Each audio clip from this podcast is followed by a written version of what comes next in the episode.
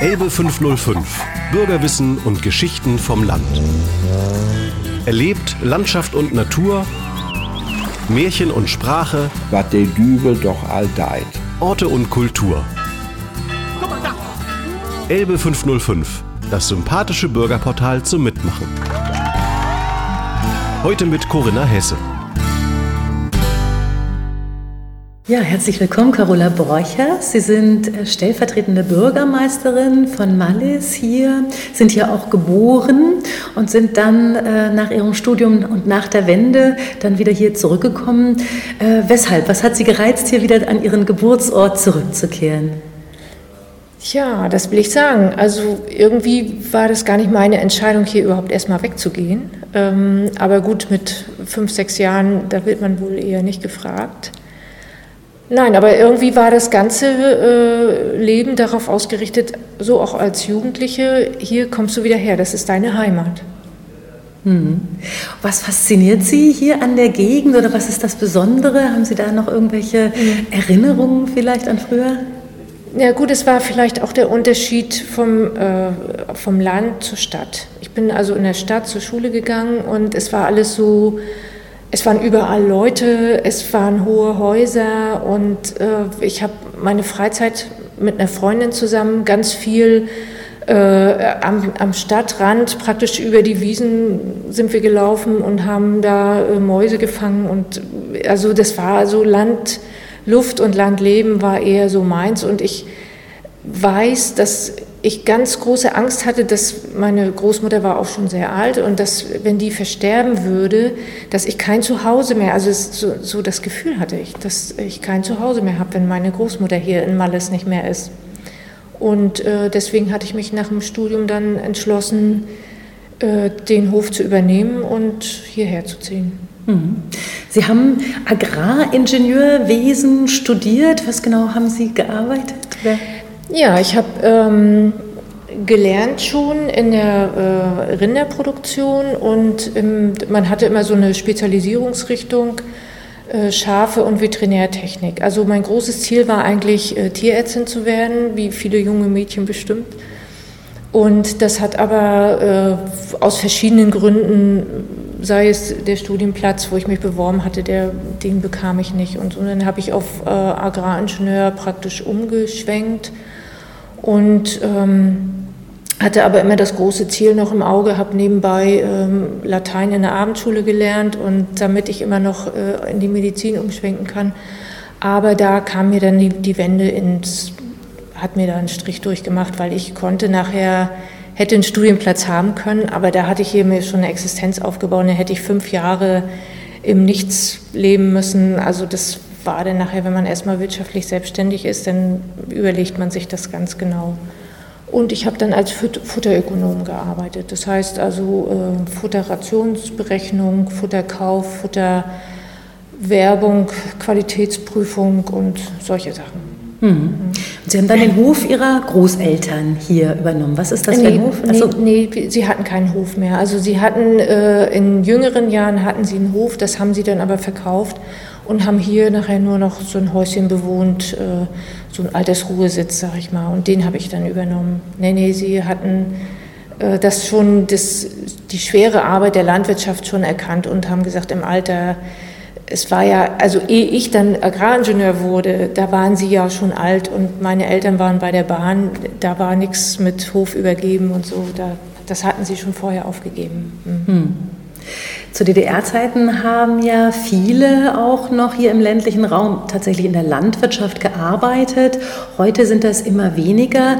Wo sehen Sie, vielleicht auch als äh, stellvertretende Bürgermeisterin eines solchen Ortes, die Zukunft der Region? Also was arbeiten die Menschen heute und wie werden sie in der Zukunft arbeiten hier? Ähm, ja, dazu muss ich sagen, Malles ist eigentlich nie so ein ähm, ausgesprochenes Bauerndorf gewesen. Es gab wohl einige Bauernstellen hier in Malles, aber gelebt und äh, Erwerb hat Malles eigentlich immer in der Industrie gehabt. Das schließt sich daraus aus den Bodenschätzen, die hier äh, vorgekommen sind und dass man das erkannt hat, dass man da äh, Wirtschaft draus machen kann. Und dann wurde eben äh, Ziegelei und Bergbau und äh, sonstige Industrie, Holzindustrie zum Beispiel, kleines, äh, eine Dachpappfabrik und Betonwerk hatten wir alles hier.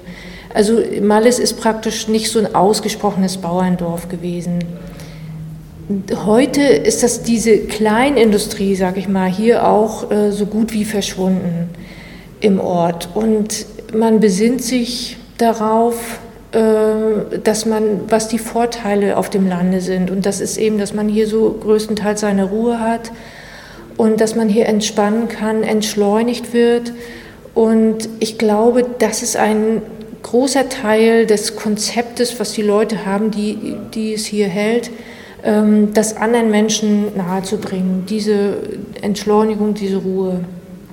So hat Herr Silav das ja geführt und mit seinem Campingplatz, der ganz erfolgreich läuft. Und wir sind jetzt auch auf dem Weg, dass wir so ein bisschen an die Radfahrtouristen denken.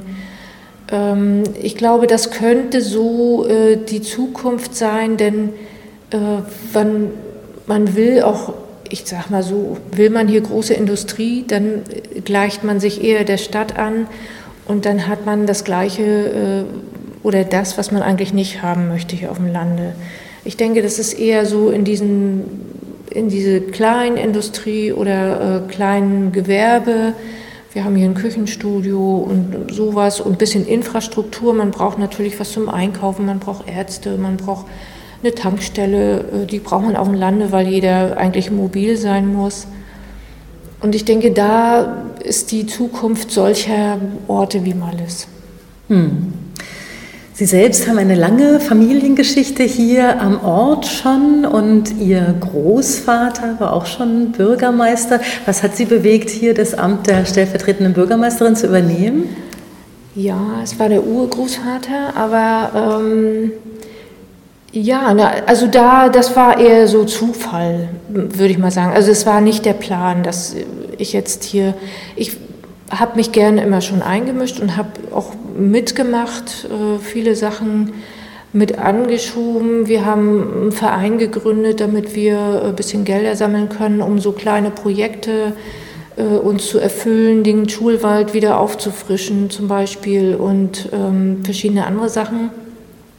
Und über diese Vereinstätigkeit ist man irgendwann an mich herangetreten und gefragt, ob ich nicht mitmachen möchte in der Gemeindevertretung. Und dann habe ich gedacht, pff, warum nicht? Und ja, und dann war das nachher so ein Prozess. Die, die letzte Bürgermeisterin, die ähm, nicht wieder kandidiert hat, die hatte mich dann mal gefragt, ob ich nicht Interesse hätte, auch noch irgendeinen Ausschuss zu übernehmen oder vielleicht sogar äh, ihr Amt zu übernehmen und dann, das war mir dann aber nichts. Also so, äh, es ist ja heute so, wir sind alle im Ehrenamt, also alle Gemeindevertreter und äh, ich muss sagen, im Moment sind wir ein gutes Team in der Gemeindevertretung. Der Bürgermeister, ich als seine Stellvertreterin, das hat er sich aber dann auch gewünscht, weil er gesagt hat, da kommt was, also da ist auch Mitarbeit, die man auch tatsächlich Mitarbeit nennen kann.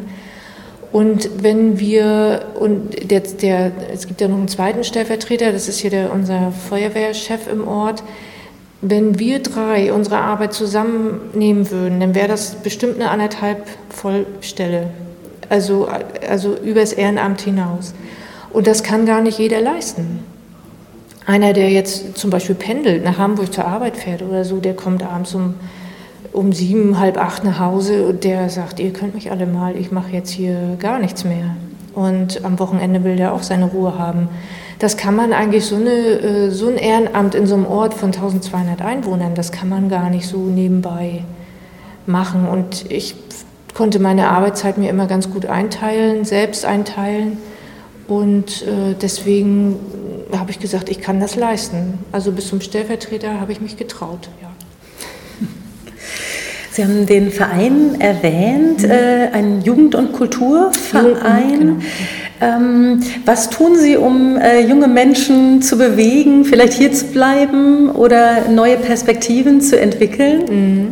Ja, ja, das ist der schmerzende Zahn. Ne? Also äh, wir haben ganz viele aktive Senioren, ne, die jetzt so aus dem Berufsleben ausgestiegen sind, aber noch mitmischen wollen und können. Und äh, wir haben so ein ganz aktives Mittelalter, da zähle ich mich jetzt mal zu. Und wir haben auch ein paar Jugendliche, die auch schon Interesse zeigen an der Gegend, an der äh, ähm, an dem Sport. Wir haben auch einen ganz aktiven Sportverein, die da mitmachen. Das Problem ist nur, da ist dann diese, diese Brücke, die zu überwinden ist, und zwar von der Schulausbildung über die Berufsausbildung, Studium manchmal oder, oder, oder, und dann die Arbeitsstelle. Und das, das ist jetzt die Frage, wo bekommen Sie Arbeit, was haben Sie gelernt, was haben Sie studiert, können Sie damit hier in Malles was werden? Wie weit müssen Sie pendeln, wenn Sie, wir haben etliche, die jetzt auch zurückgekommen sind, aber wir haben etliche, die, die äh, höhere Beamtenlaufbahn eingeschlagen haben. Das braucht man hier nicht.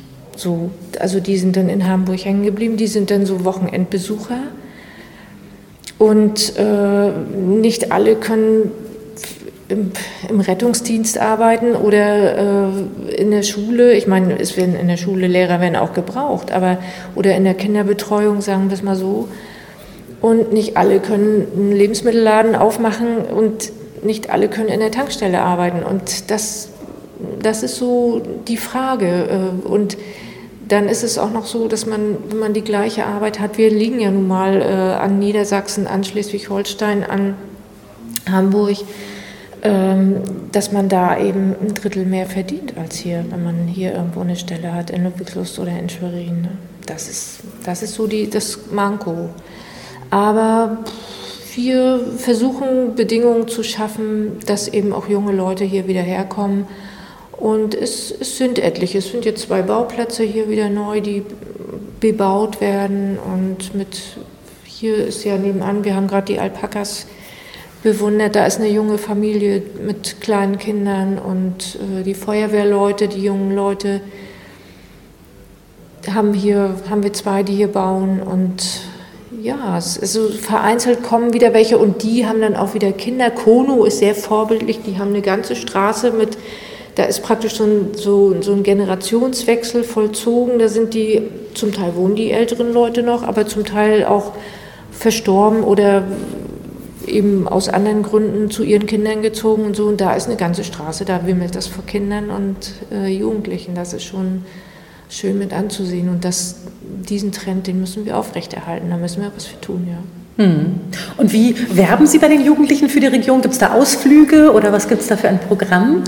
Ja, also wir sind in der Schule ganz aktiv. Also wir äh, haben in den vierten Klassen da ist ja dieser Heimatkundeunterricht, da wird schon mal einmal äh, hier die Gegend abgewandert. Dann haben wir um ähm, die historische Entwicklung des Ortes jetzt auch mit, mit, dem, mit diesem Alleinstellungsmerkmal, also wo gibt es Braunkohle, wo gibt es Salz, wo gibt es Bergbau überhaupt hier im Norden. Das macht dann der Herr Adler, der geht dann in der fünften Klasse, wo sie dann schon aufbauend für Geografie diesen Unterricht und dann haben wir natürlich die Vereine wie diesen Jugend- und Kulturverein, wobei der ja nun eher dafür ist, diese Jugendarbeit und Projekte zu finanzieren. Also wir machen keine Jugendarbeit in dem Sinne, aber wir haben den Sportverein, der ganz aktiv ist, ähm, der ganz alle möglichen Facetten abbietet, jetzt den anbietet, den ähm, Radsport. Wir haben eine Frauensportgruppe, wo die jungen Mädchen, die jetzt so wieder hier sind oder noch im Hause wohnen und in der Lehre sind, die abends dann hier beim Zumba und was weiß ich, was sie da alles machen, äh, sich bewegen und auf ihre Figur achten. Und wir haben eine äh, Nordic Walking Gruppe, die losgeht und es wurde immer viel Handball gespielt, das ist ein bisschen nach, aber wir haben eine ganz große äh, Volleyballbewegung mit Beachvolleyball und allem drum und dran also wo äh, Jugendliche auch ihre Freizeit verbringen können. Und dann versuchen wir natürlich über die Geschichte des Ortes ähm, und eben auch die Lieblingsplätze, die man so anbieten kann, ähm, die Jugend, der Jugend zu zeigen, also hier lohnt es sich zu wohnen. Es kann nicht jeder hier arbeiten, aber es lohnt sich hier zu wohnen. Was sind Ihre Lieblingsplätze hier? Wo gehen Sie da also, also ich habe, also ich bin so ein äh, Freizeitläufer. Also ich bin morgens gern mit den Turnschuhen im Wald unterwegs. Da habe ich einige Stellen, wo ich äh, grundsätzlich gerne langlaufe. Und dann ist es auf jeden Fall äh, unsere Wasserkultur, also die Kanäle bis hin nach Kallis. Da gibt es schöne Wege entlang der Kanäle und dann unser Kreuzkanal, wo man äh, ganz viele Stellen hat, wo man auch angeln kann. Ich bin nun kein Angler, aber ich kann einfach nicht still sitzen, glaube ich. aber aber das ist, da gibt es schon, wo nur Ruhe ist und die Vögel zwitschern und ähm, ja, hm. das ist schon schön. Hm. Unser Projekt hier, für das wir auch das Interview führen, ist ja ein Bürgerportal, äh, Griese Gegend, Elbe, Wendland. Wie stark ist die Verbindung über die Elbe hinweg? Äh, gibt es da viele Kontakte zum Wendland? Was sind die Ähnlichkeiten vielleicht auch der mhm. Gegenden? Also ähm, ich persönlich ähm, ja, bin Mitglied im Reitverein in Dannenberg. Und äh, ich weiß, die Frau Westermann, die Reitlehrerin da, oder die, die äh, Reitschulbesitzerin, die hat immer gesagt, äh, das Wendland ist, hat praktisch mit der Wende eine, also eine Belebung erfahren. Ähm, sie sagt, Dannenberg wäre eine tote Stadt, wenn nicht die Grenzöffnung gewesen wäre, weil das, also wie für uns, Dömitz auch, war das Ende der Welt sozusagen. Da war ein Zaun vor und Schluss. Und ähnlich war das ja in, von der anderen Seite auch. Die konnten da zwar bis an die Brücke fahren und die würde auch regelmäßig gestrichen, aber erleben konnte man da nichts. Ne? Und ich sehe das auch so. Ich habe ja gesehen, dass die Ergebnisse der Befragung ergeben hat, dass so diese äh, Durchlässigkeit doch nicht so ist, obwohl die Brücke da ist. Also es waren ganz wenig Punkte, grüne Punkte auf unserer Seite und rote Punkte auf der anderen Seite. Äh, von den Grenzübertritten, sag ich jetzt mal, äh, wobei es ja keine Elbübertritte, müsste man ja jetzt sagen. Aber ich glaube, es gibt es schon. Man kennt ganz viele, ganz viele gehen drüben arbeiten. Da ist das Krankenhaus und äh, auch die äh, Verkaufsläden, der Famila, da sind etliche, die ich selber auch kenne, hier auch Malles zum Teil, die dann da arbeiten und manche gehen dann aber auch und wohnen denn da. Das ist dann, äh, das ist dann wieder nicht so schön, aber da muss man sich dann nachher äh, mit fertig werden. Es kommen auch einige inzwischen von der Seite hierher, weil eine Zeit lang die Immobilienpreise wohl noch ein bisschen geschwankt sind haben, aber ich glaube, das hat sich inzwischen auch so ein bisschen relativiert.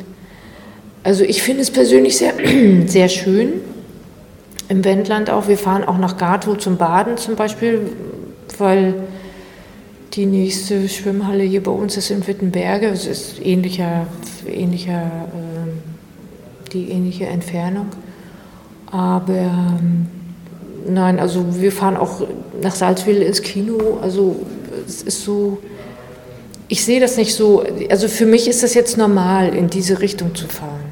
Hm. Und für die anderen Bürger, also gibt es vielleicht Pläne oder mögliche Aktivitäten, um so die Verbindung noch ein bisschen zu verstärken? Ja, die sollte man vielleicht entwickeln, Aktivitäten. Also ich glaube, es ist bisher eher eine private, eine, eigene, eine private Initiative, die einen jetzt über die Elbe führt. Ich kann jetzt, könnte jetzt kein Beispiel nennen, was ich jetzt sagen würde, also das wird auf jeden Fall gemeinsam betrieben auf beiden Seiten. Ich weiß, dass immer so ein Brückentag ist und äh, ja, aber das hat ja nicht wirklich mit den Menschen hier und dort zu tun. Das hat eher so was, dass die Ämter sagen, so jetzt sind wir Nachbarn und das feiern wir jetzt. Aber es ist nicht so, die Bevölkerung ist da nicht so mitgenommen, denke ich. Das ist so mitgenommen heißt, dass die Bevölkerung sich nicht so stark auch dafür interessiert oder ist das Interesse schon vorhanden? Ja, das weiß ich nicht. Ich glaube, es ist jeder so, ist froh, in seinem, mit seinem Leben zurechtzukommen und in, in seiner Region, dass er alles hat, was er braucht. Und ähm, es hat nicht so, ich glaube, es hat nicht so einen hohen Stellenwert, mit, äh, mit wem ich jetzt Kontakt habe im Wendland oder nicht wenn er da ist, ist gut, aber es, wird nicht forciert, sagen wir mal so. Es wird also nicht, der Stellenwert ist, glaube ich, nicht da. Hm. Mhm. Ja, haben wir noch was vergessen, was Ihnen am Herzen liegt hier in Ihrer Arbeit ähm, oder vielleicht auch ja, die Perspektiven, die Sie sehen?